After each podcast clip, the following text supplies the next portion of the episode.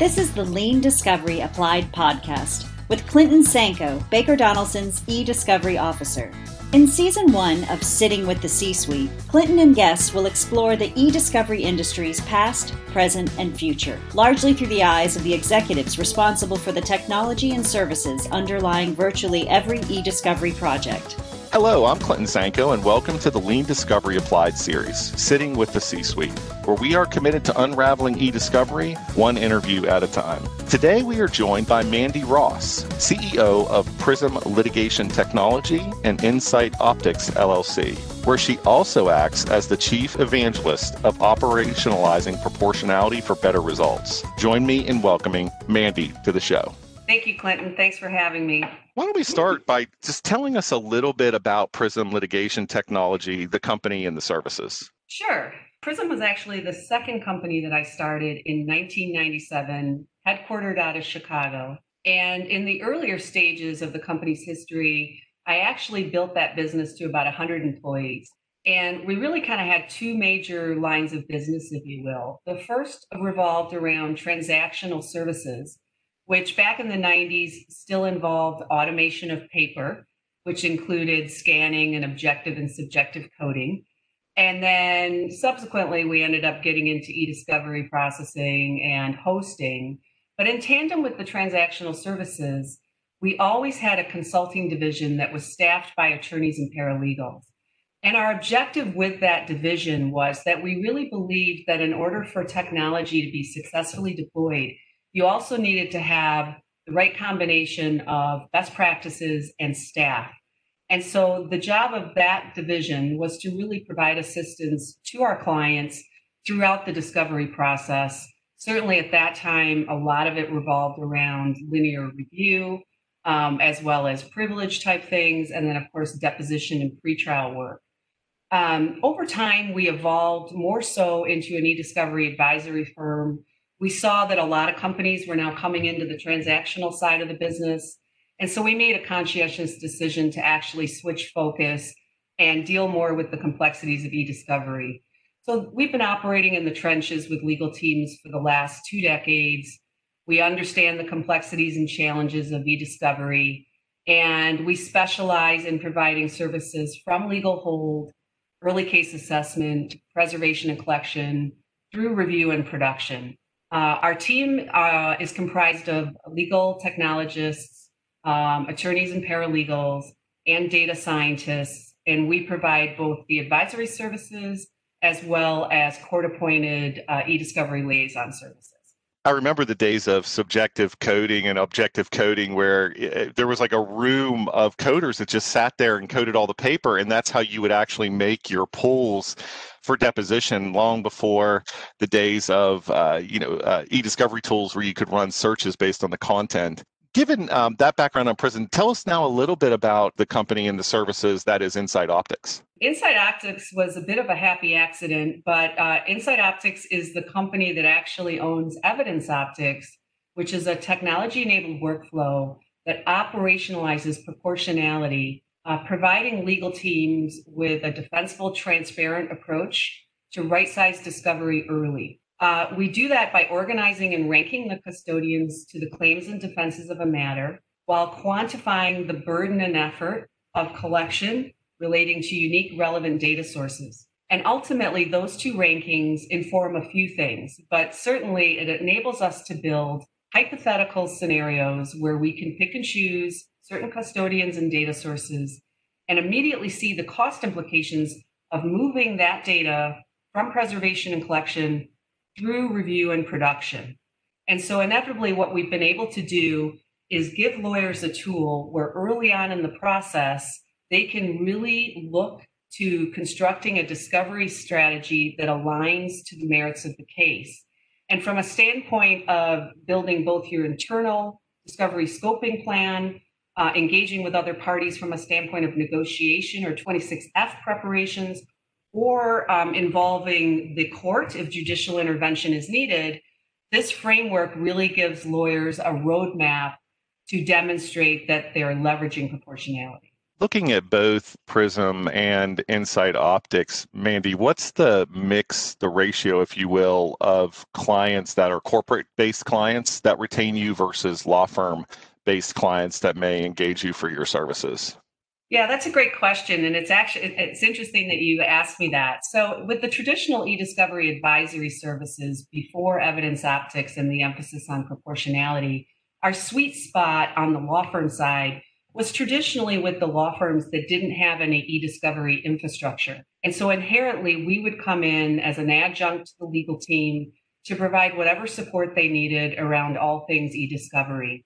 And in the context of e-discovery services on the corporate side, you know, when we were retained by the corporations, it would be either for a particular engagement where we were the conduit between um, organizing things on the corporate side and also engaging with outside counsel uh, we also, in our earlier years, did a lot of MSAs where we were handling all of the discovery automation and all of the orchestration around review and budgeting. But interestingly, now that we've moved into this proportionality lane, um, the dynamics have changed a little bit. On the corporate side, um, what we're hearing from the corporations that are that are engaging with us is they really want to come up with mechanisms that enable them to streamline the discovery process and obviously scope discovery.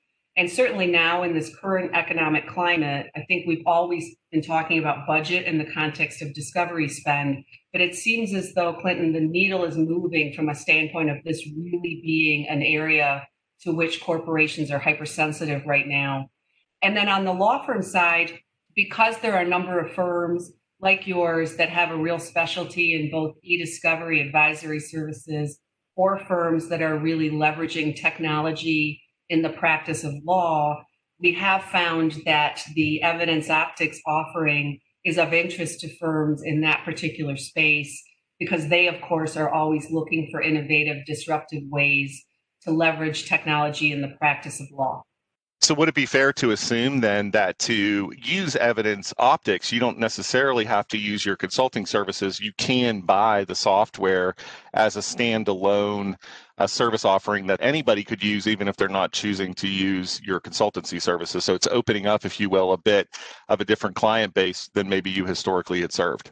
Yes, absolutely. You know, certainly anybody that's in the business of providing discovery services would be a candidate that would be interested in this. You know, there are a lot of alternative legal service providers, law firms, and consultancies that have managed review arms. And to your point, they're already in the consulting space. So, yes, this is an adjunct to the traditional services that they would perform, but it gives them an opportunity to engage with the clients prior to preservation and collection and so ultimately, there is a benefit for them to, to build a more strategic relationship earlier in the process that ultimately, of course, is going to reduce spend and target discovery. So before we we unpack that a little bit, Mandy, I like to start with some background on you so that our listeners can get to know you and your history a little bit better. And it stood out to me, you've been in e-discovery consulting really since before the E was in the discovery, if you will, and before e-discovery was really even a thing. I'm looking at a 35 year discovery history. So you before you started leading Prism in 1997, you held a number of roles both at law firms and within corporations that had a discovery uh, focus, both as a network administrator, trainer, paralegal at, the, at a Detroit law firm, and other positions. As you look at the early years of e-discovery, if you think back to the Zubulake series of opinions and the rules changes, where this really hit everybody's consciousness in a real way at that point in time and at that point in history. As you look back at that time, that mid 2000s when things were really uncertain, is there anything that stands out to you as a veteran about a problem that existed then that still persists as an issue in today's world in the same or a similar fashion? Any similarities there that you see in terms of problems? Well, taking it back a little further than that, um, the first case that I automated in 1986, which was a drug products liability case when I was working as a paralegal, was the result of a pleading that went out from the plaintiff's side to various pharmaceutical companies with any and all provisions. And we got any and all. Back then, we got half a million pages. So even in the early parts of my career, we still saw that discovery was incredibly broad and burdensome. Now, the rules always intended discovery to be reasonable and aligned to the claims and defenses. And yet, even after the rule amendments in 2015, we still see this tendency to um, over preserve, over collect, and process, which ultimately means that you have larger volumes of data that's either marginally relevant or not relevant, moving downstream to the more expensive stages of discovery. So, although the 2015 amendments to the federal rules really intended to kind of re emphasize proportionality in litigation, I still think that the time and energy that's dedicated to discovery often does not align to the merits of the case. So the need to right size the discovery to the merits is a problem that existed way back in the early days and persists through today, even after the proportionality amendments. Yeah, absolutely couldn't agree more. And while certainly there are firms that really understand how to leverage proportionality, I would say generally for practitioners that are outside of the e-discovery bubble, they really have struggled with taking proportionality from a concept to an actionable process. Before you were at Prism, you were vice president of Sierra, which you described in your bio as one of the earliest litigation support firms. Tell us a little bit about that company and what it offered in terms of services and technology. Sure. Well, that was really right when the litigation support field was launching. I had gone in house at the third biggest firm in Detroit as their first litigation support manager in 1990. And as part of that experience, I started to engage with providers who had historically been in the copy space who were now moving into automation of paper evidence. And that was right when summation DOS was coming on the scene. And what I what I observed was that the vendors did not understand the litigation process, nor did they understand the discovery uh, workflows, if you will. And so often, from a standpoint of engaging with them, I felt as though there was a disconnect in their understanding of how I was going to actually use that content. And so that really was the catalyst that uh, led me to the decision to start Sierra in 1992 with a partner. And when we started, our goal was simple. We provided the transactional services around coding and imaging, which we've already touched upon. And we also had that consulting um, division that was staffed by attorneys and paralegals. Um, so we were one of the first people on the scenes where some of the new technology came into play. Just wanted to give you a couple for, for the sake of going down memory lane. You know, certainly summation, uh, concordance, LiveNote, and CaseMap um, were all kind of up there at the beginning. Uh, but I have to say that uh, as far as my entree into lit support, the, the memory that I think I value the most was an opportunity that we had very early on where we were working with Brent Sandstrom, who actually developed the first trial presentation product, and it was called TrialLink Express. And he has now since developed Trial Director, which, as you know, is, is a very well established brand.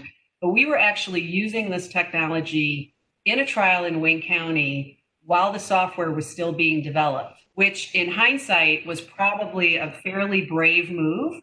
But I do have to say, looking back and realizing that we were kind of on the bleeding edge of the infancy of trial presentation and, and kind of where that has evolved um, based on where we sit today is, I guess, a memory and part of my career that I that I really uh, value you mentioned summation. There were there were lawyers and paralegals pining for summation years and years afterwards because people loved that experience they had with one of those first versions of summation. But you've mentioned you mentioned Detroit, and I know that you have some uh, significant connections to the greater Detroit area. What part or what percentage of this early experience was really based on those automobile products liability cases that really were a precursor, if you will, to the big e-discovery projects of of today? Yeah, I couldn't agree more. I mean, you know, I am from Detroit originally. I, I'm a, I love cars as an aside, but all things automotive have certainly been a core focus for both Sierra and for Prism. You know, we've had a footprint in the Detroit market since 1992. And you're right that early on, um, it did revolve a, a lot around products liability in the automotive sector. That case that I alluded to in the 80s was also products, but it was drug pharma. But in the context of automotive, in addition to products, you know, certainly we've seen a lot of class actions, uh, governmental investigations, including second requests and DOJ investigations. and absolutely a lot going on in relation to contracts, intellectual property, and then uh, corporate theft. But the other thing I wanted to touch on outside of automotive, as far as kind of trends early on, was that environmental and invest, asbestos litigation, excuse me, were very, very um, uh, predominant at that point in time. Our largest paper case that we handled, which was an asbestos class action out in California, was about 8 million pieces of very dusty, crusty paper that we had to automate. Um, and then we also had the opportunity to work with pharmaceutical companies, insurance companies, and retail companies, providing that oversight of review that I mentioned earlier. I was just sitting here thinking as you were talking, Mandy, about how we used to in the old uh, in the early days of e-discovery, you would look to those types of cases, the big paper cases, as the corollaries or parallels that you would be drawing when you were talking about the e-discovery burdens when you were trying to educate a court. So it was just it was causing me a, a little bit of a trip down memory lane there as you were as you were going through those different different categories. So of course you're the chief executive officer and managing director, and uh, according to your website, you've led quote thousands of successful engagements for law firm firms and corporate law departments. And you gave us a great overview of what prism does in response to my first question. Just walk us through an example of how you're doing what you call smarter e-discovery and leveraging that the available technology proportionality arguments budgeting, estimating, you, you've mentioned several times, how, how you focus your efforts around that and what the theory of your, uh, of your services are as you approach a corporate client with these e-discovery needs and, and a need to do, to do things well. Well, right. I mean, after we moved out of the transactional services, you know, we were pure advisory. So we don't offer processing or hosting services. And so before proportionality became one of our focuses, we were really focused on early scoping and targeting and understanding the story within the data. And in order for us to accomplish that, um, not only did we leverage uh, advanced search mechanisms, which we call language based analytics, uh, but we also focused on data minimization techniques and anything we could do to accelerate the review workflow. Um, now, the language based narrative approach that I mentioned is one that's been around for quite some time. Kate O'Brien is part of our team, and um, she does a, a, stellar job of putting together um, a search term strategy that truly aligns to the claims and defenses or the issues that are at stake. And so that has been an incredibly valuable service that we've been able to offer, not only in the context of negotiating on behalf of a particular party, but we're often asked to um, step in as an e discovery liaison to help negotiate search terms. Now, moving that forward and looking at where we are today, um, especially with the advances in index in place, we're now able to take those sophisticated search term workflows that align to the claims and defenses, and we can now use that with index in place to really create a foundation early to understand the story that the data tells, as well as being able to find relevant content for early case assessment or sampling or review needs. Um, and so we were able to take this framework, just to give you a real life example, this was earlier this year, took it from 600,000 documents um, to 9,500 direct hits in three days, which was a reduction of over 92%. And so I think that clearly kind of states the value associated with trying to really target and scope discovery to get to the content that really matters language based analytics with Kate O'Brien has definitely been around a long time. And the key point of that always, as an outside trial lawyer, is Kate wasn't just looking at overall finding a document, it was what particular language in that document made it responsive. What was the important language that you were looking for that actually made that document bubble up to the top? And tracking that and then using that um, as a feedback loop for the search term analysis uh, is a is a really remarkable uh, process that she that she goes through and has been around for a number of years. Yes, I agree. That's why we're glad to have her as part of our team. you know, um, Mandy, you mentioned uh, that you were at Prism vendor agnostic in a lot of ways, that you didn't uh, offer the hosting and processing services. So that allows you to go out and find, quote, high quality litigation support vendors, end quote, that you look at in the marketplace to match uh, with the right clients for their e discovery needs. And you have a long history of this. In 2009, for instance, you partnered with Matterspace for evidence lifecycle management. In 2010, you partnered with Legal Hold Pro uh, from Zapproved to track uh, legal holds uh, for those that aren't familiar with that product. And you've mentioned uh, X1 a few times for their uh, distributed discovery searching, uh, the ability to search in place, and we're going to unpack that in a few minutes. I noticed that you uh, even did a CLE in 2009. This was one of my one of my favorite things that we found. Uh, it was entitled "Is Your Litigation Support System Stuck in the 80s?" Meaning the 1980s. For those of you uh, that, that can't see the see the language to to make that connection, and you were covering how to analyze changing e-discovery technology platforms a decade ago, right? So walk our listeners through as you look at the legal tech marketplace, how you go through analyzing and putting potential new vendors through their paces? What is it that you do to look at them, and what are the particular factors that you've honed in on? Well, we're always looking for new disruptive ways to improve the various stages of the EDRM or the litigation lifecycle. You know, I think as a company in our space, we have an obligation to our clients to stay up to date on the technology front. And so we're always looking for ways to improve that deliverable. Um, as far as our approach, we have a pretty well established process around not only evaluating products, um, kicking the tires very thoroughly in a proof of concept setting, and performing various uh, testing before onboarding any technology solutions for client use. Uh, I think with some of the transactional vendors, although we have relationships, you know, they have a very heavy investment in their standard infrastructure. And I think being product agnostic, with the exception of evidence optics now, which is a little bit contradictory, we have the ability to be much more nimble because of the fact that we can embrace and, and, and deploy technology um, when needed, uh, when a particular need arises. For those folks out there that are busy in-house counsel or busy trial lawyers, how would you suggest to them how they would get a hold of and understand the marketplace that's out there? And as they look at new technologies how, how do they keep a pace with what's going on in legal tech generally or with e-discovery more specifically well, look, lawyers are busy and they don't necessarily have the time or the desire, to be honest, to become experts in technology, present company excluded, of course. Um, but, you know, there are advisory firms and there are law firms out there that really have a core competency in this area. And so I would encourage lawyers who don't have familiarity in this space, you know, to align themselves with people in the field that really do have this expertise know, just as a doctor engages with a specialist when necessary, I think practitioners should be ready to engage with experts when we have technological challenges.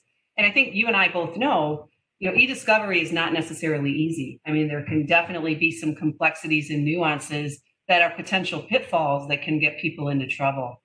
But for people that do want to broaden their horizons and get more acclimated to the industry, uh, certainly, there are a number of educational webinars, conferences, and certifications that you could undertake to bolster your um, expertise and your credentials.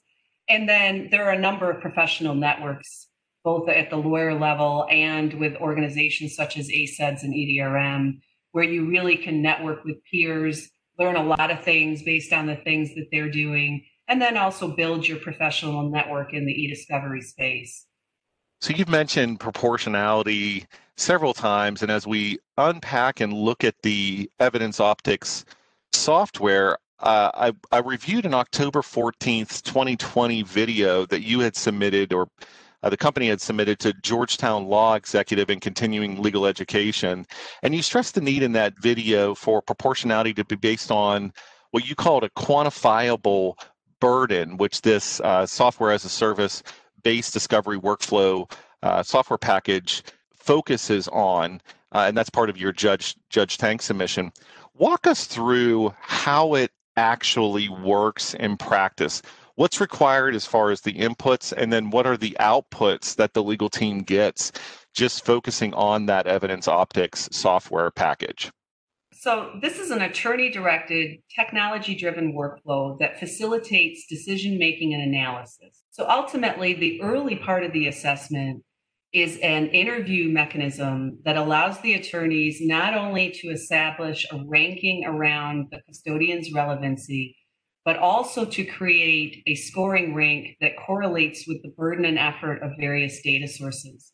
And the third facet that's that's equally important is the delineation between actually determining whether a data source is unique and relevant to the matter at hand, is often not something that a custodian necessarily understands. So ultimately, um, what is learned from those interviews around those two, two or three data points becomes the foundation for the output.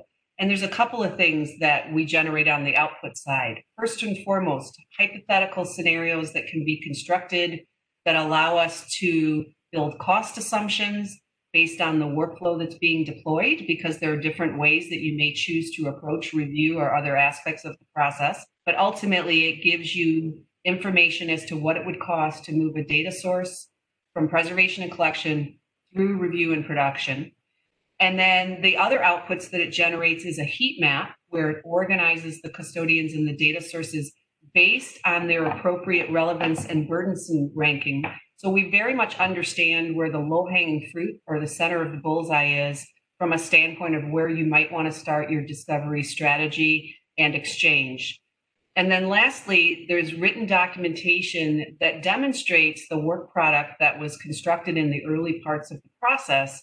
And so this is the reporting that can be used not only for internal decisioning around the scope of discovery, but it can also be used in the context of negotiation. And lastly, it would be the documentation that you would take to court if, in fact, judicial intervention was needed in relation to an argument around quantifying proportionality. Can you share with us a little bit about what the Judge Tank submission was and any news that you can share on that front? Well, yes, actually, we were we were we found out a week or so ago that we were selected as one of four participants. This is the first Judge Tank that's being done as part of the Georgetown AEDI conference. It's the first year it's going to be done virtually for obvious reasons. And the focus of this initiative was to identify innovative ideas that could be leveraged in discovery and so, with our proportionality workflow being the first of its kind as far as a technology enabled approach, we're really looking forward to uh, getting the reaction and the feedback from this very esteemed panel of judges. Mandy, I always ask the why question when you're looking at a piece of software that a company chooses to develop and go into the marketplace with. In your case, your product was officially launched on October 10, 2019. and It was billed as, quote, the first SaaS based workflow that systematically quantifies the effort and burden of discovery to substantiate proportionality arguments, end quote. What did you see in the marketplace that caused you to go, we need this software. This development needs to happen and there's a market for this. What was it particularly out there at that point or whenever you started development? Maybe it wasn't in october 2019 but what what caused you to en- enter the marketplace with a with a software offering like this well, like I mentioned earlier, it was it was really a bit of an accident. Um, we back in 2014, we were working on a series of cases where we had a high number of custodians all over the world. And so we had a client problem to solve. And being an advisory firm, you know, we're always going to look at creative ways to solve problems. But essentially, we wanted to come up with a mechanism where we could leverage technology early so that we could evaluate and scope discovery with an eye towards prioritization and reduction of both custodians and data sources prior to collection. So we went out in the market looking for something that would give us a tool that the attorneys could use to engage with the custodians and, and, and document these centralized informed decisions and realized pretty quickly that there was a gap between legal hold and preservation and collection. And so consequently, we decided to build it uh, in relation to these case engagements so that we could enable this workflow.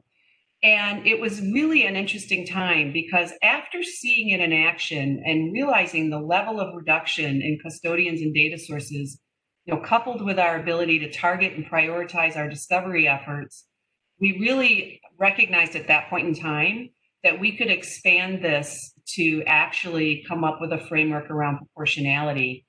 Bobby Basile, who is one of my partners in Insight Optics, uh, was actually on WG1 working on the proportionality initiative um, around the same time. And so she and I had a number of conversations, and that was really the precursor for us making a decision that we wanted to come into the market with a solution that was focused on scoping, discovery, and leveraging proportionality. And so I think we've been able to bring a solution to the problem that kind of takes proportionality from a concept to a reality.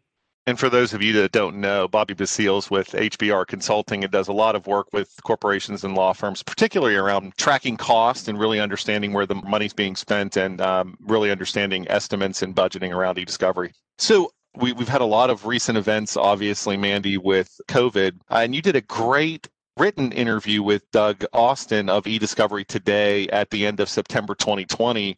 I read it and I recommend it to our listeners. It's a great background on you and a lot of your thinking. And I did have one follow up question from that interview. You had noted that, and specifically around COVID in a lot of ways, that the quote, challenge for corporations to manage the convergence of data uh, existing both in the context of an employee's business life as well as their personal life on mobile devices will need to be addressed end quote. Here you're talking about information governance and obviously with work from home with us having these devices that are these powerful supercomputers in our pocket on which we do both our personal business as well as our as our corporate business noting that need for figuring out how a corporation is going to partition off those two and maintain control and access of the corporate information as part of their information governance ig uh, strategies. Unpack your meeting here uh, around that from your standpoint and what technology you see addressing that in the marketplace more specifically. Well, certainly, there are a lot of applications out there that are dealing with MDM and, and other things relating to mobile devices. But I think the distinction in my mind was what you just alluded to, which is the fact that, especially now in this current environment, there absolutely is a commingling of business communications and personal communications. And of course, in that capacity, if we're talking about an employee with their own personal device, then it's even it either it even further blurs the complication because there's a custody and control issue there as well. So I was talking about Tendon, which is essentially a secure platform for smartphone business communications. And it's an application that enables corporations or law firms to um, ensure that all business content flows through an application that, that it loads that content into a SaaS-based repository.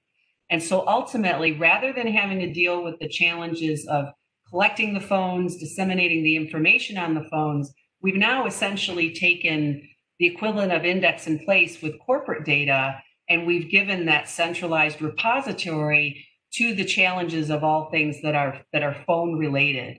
So, from a corporate perspective, they now have custody and control of the business content, certainly for investigations, compliance, audit, e discovery. Um, those are all use cases within the organization in which it would be very helpful to have access to the cell phone content. And then, of course, you know, certainly just the logistics of collecting phones in a remote world and managing that content, as well as ensuring that the employee's privacy is protected in relation to their personal content, I think is going to continue to become an evolving challenge. And so it was interesting for me to see this new technology come into the space that's attempting to kind of address that problem. Mandy, you've hinted a few times about the ability to use endpoint search and specifically X1's distributed discovery software. You recently co authored a blog with X1 that talked about the use of this. And of course, for those that aren't familiar, uh, that distributed search just basically means that you can search the information wherever it is within the corporate network. So this is a, this doesn't require you to collect it. It indexes it in place, preserves it in place, and, and then facilitates searching in place to allow you to see uh, the results of that prior to collecting and actually incurring the cost of putting it into and e-discovery tool. I noted as well that you were quoted in a relativity blog that discussed the need for the software, particularly in light of the COVID pandemic, because it facilitated, you know, there's no touching there, there's no social distancing needed. You're just dealing with data and that distributed search. Tell us a little bit, get specific if you don't mind, about how you leverage this in your e-discovery workflows to support your proportionality analysis and how you go about doing doing your projects as as you're looking at this tool as one of the tools in your toolkit? Well, there's two use cases. In the context of our, our, early evaluation and proportionality analysis, one of the challenges that we had previously was in order to understand the story that the data told, you had to collect and process and look at that data to determine that. Index in place is really a game changer because ultimately now we have insight into the data as it exists within the corporate environment. And so, in relation to doing our evaluation around custodians and data sources, we can now also look at the data without going through that collection or processing effort as a means to either vet what we're hearing from the custodians, uh, to also perform sampling to support inclusionary or exclusionary negotiation strategies. And then, of course, we can also use it to kind of look at analytics and to construct the story. So that's one use case where we have incredible value. The second area, which is the area you touched on, is just all of the logistical challenges that we're dealing with right now. The content exists within the corporate environment. So the fact that for decades we've duplicated it, moved it outside of the environment, processed it, so to get it to a place where we can use it seems like a lot of extra work when inherently it exists in electronic format to begin with. So with this tool in place, data is indexed automatically. You can use it for not only preservation, but index and search. So certainly anything around doing investigative type things can be much easily supported. And then of course, collection, which could be your standard collection or targeted collection, and export to either relativity with whom they have a partnership or whatever other review platform you happen to be working with. So, from a standpoint of the number of use cases within an organization where they want to take a peek within their data, um, as you know, it's not only e-discovery, it's also information governance, it's PII, it's ROT, it's also doing remediation or disposition type projects. And so I think we're going to see a huge increase in index in place technologies as a replacement to some of the more traditional workflows that we've seen. And one last point I'll mention the cost and time associated with getting your hands on the data by being able to bypass the standard workflow with collect and process and get it ready for review is really a significant cost from a standpoint of saving money in your discovery spend. In your interview with Doug Austin of eDiscovery Today, you, you also noted that, quote, conducted correctly, keyword search can still be a viable, transparent, and defensible process for companies looking to reduce the volume and expense of review, end quote. What do you see progressive teams doing to really leverage search in that transparent, defensible, viable way that you mentioned to Doug? Well, I think search terms have kind of gotten a bad rap in our industry. you know, the challenge is there are a lot of instances where they're not really being deployed properly. I mean, the science search is a science and it's a discipline, just like the practice of law is a discipline. And so often I think search terms in the hands of people that don't necessarily have that prerequisite knowledge can present um, unpredictable or undesirable results. You know, certainly we continue to see a lot of disputes around single search terms or phrases that don't have any context to your earlier point around the language that coalesces in the document. And so ultimately, those search terms will render a data set that has very little precision and far too great recall from a standpoint of false false positives if you will so i think that at a high level search terms can be a very valuable tool in your toolbox but it requires expertise to do it well. So I think legal teams that are able to learn some of these linguistic methodologies and sound search principles is really going to be valuable from a standpoint of using those effectively. And keep in mind, it's not a replacement for all the other great technology that we have around analytics and accelerating review. but conducted correctly, excuse me, keyword search is still a viable, transparent, and defensible process that can reduce the volume and expense of review. So, Mandy, you were or are currently on uh, a steering committee to draft sections of a George Washington model assessing ESI proportionality, relevance, and burden with, among other folks in the industry, John Rabiej. The goal of this project is to create an actual model that allows an assessment of proportionality and a ranking of custodian and data sources against the needs of the case. Can you fill us in on this project, who's involved, what y'all are doing, and its status? Well, we're very excited to have the opportunity to participate in this initiative. It actually was based on the conceptual framework that sits behind evidence optics around relevancy, burden, cost, and then, of course, assessment and scoping. Um, so, obviously, it's quite clear that proportionality is a legal principle that we have a very keen interest in. This is being led by the George Washington Complex Litigation Center we have volunteer participation currently from about 50 participants, which includes some uh, leading in house and outside lawyers, as well as e discovery experts. Our steering committee um, has members both from the bench as well as the ABA litigation incoming chair. And we have four teams that are currently developing guidelines that are really intended for the masses. They're intended to provide um, instruction to lawyers and judges who are outside of the e-discovery bubble so that they have a framework or approach to address trying to uh, perform proportionate discovery. Once we complete the guidelines, um, it's going to go through an editorial review, of course, approval from the steering committee, and then those will be published.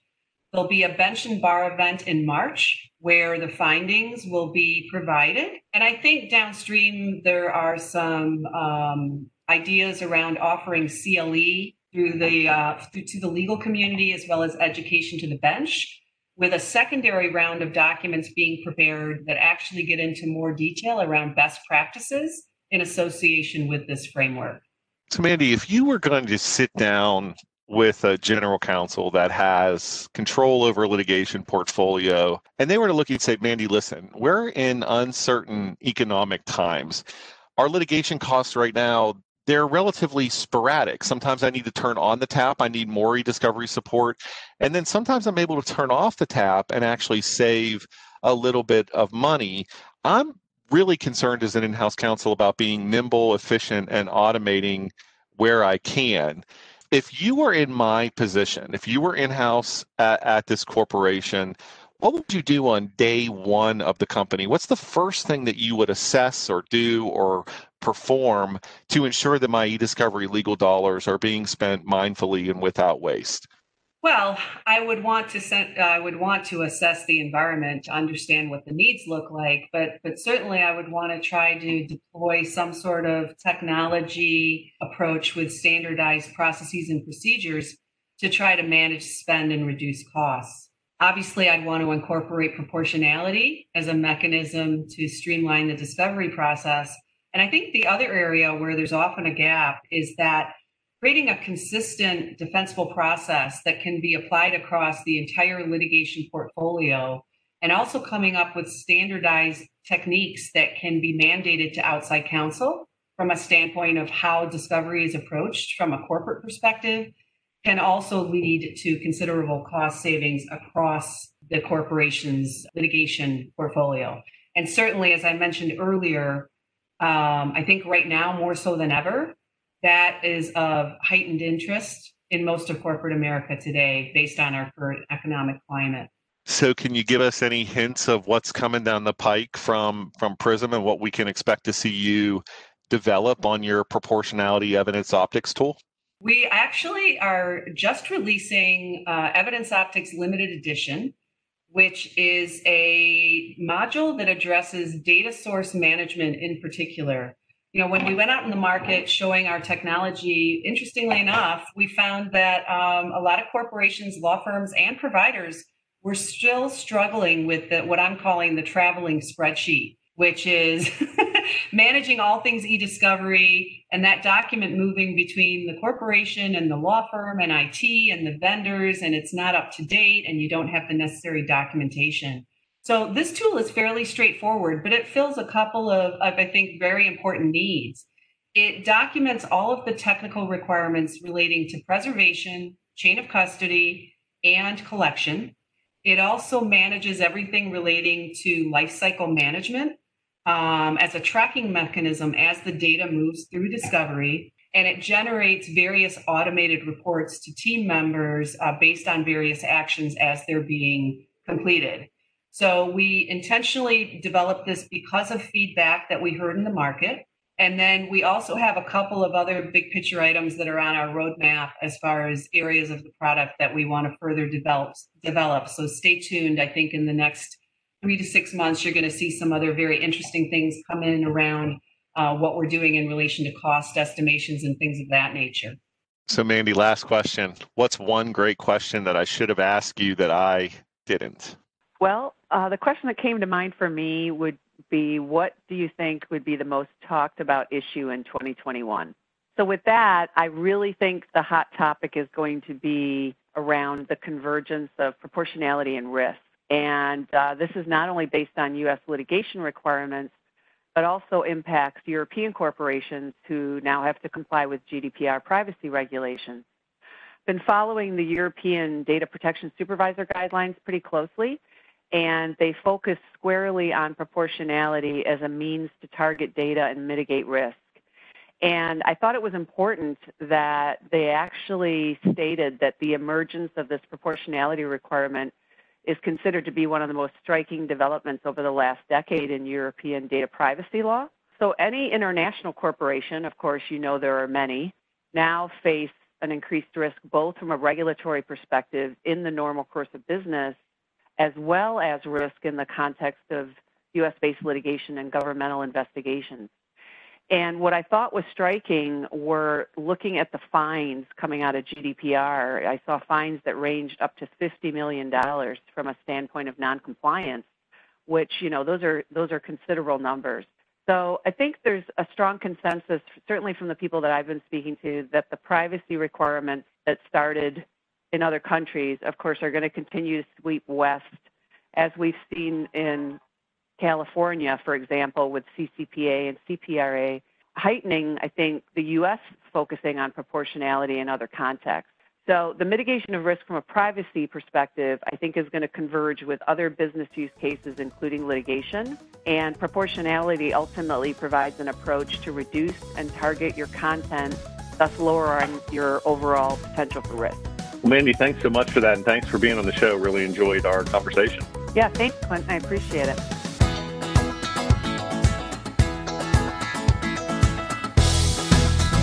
Thanks for joining us on the Lean Discovery Applied podcast, Season 1 Sitting with the C Suite. Please rate and review this podcast wherever you get your podcasts and subscribe so that you don't miss any of our upcoming episodes. You can also visit us online at www.leandiscoveryblog.com where we have additional content and videos of the interviews. Lean Discovery Applied is hosted by Clinton Sanko, e-discovery officer of Baker Donelson. This program is not intended as an endorsement and does not constitute legal advice. Thanks to Baker Donelson, a leader in innovative legal services, for supporting this podcast, to the guests, and to you, the listener. See you next time.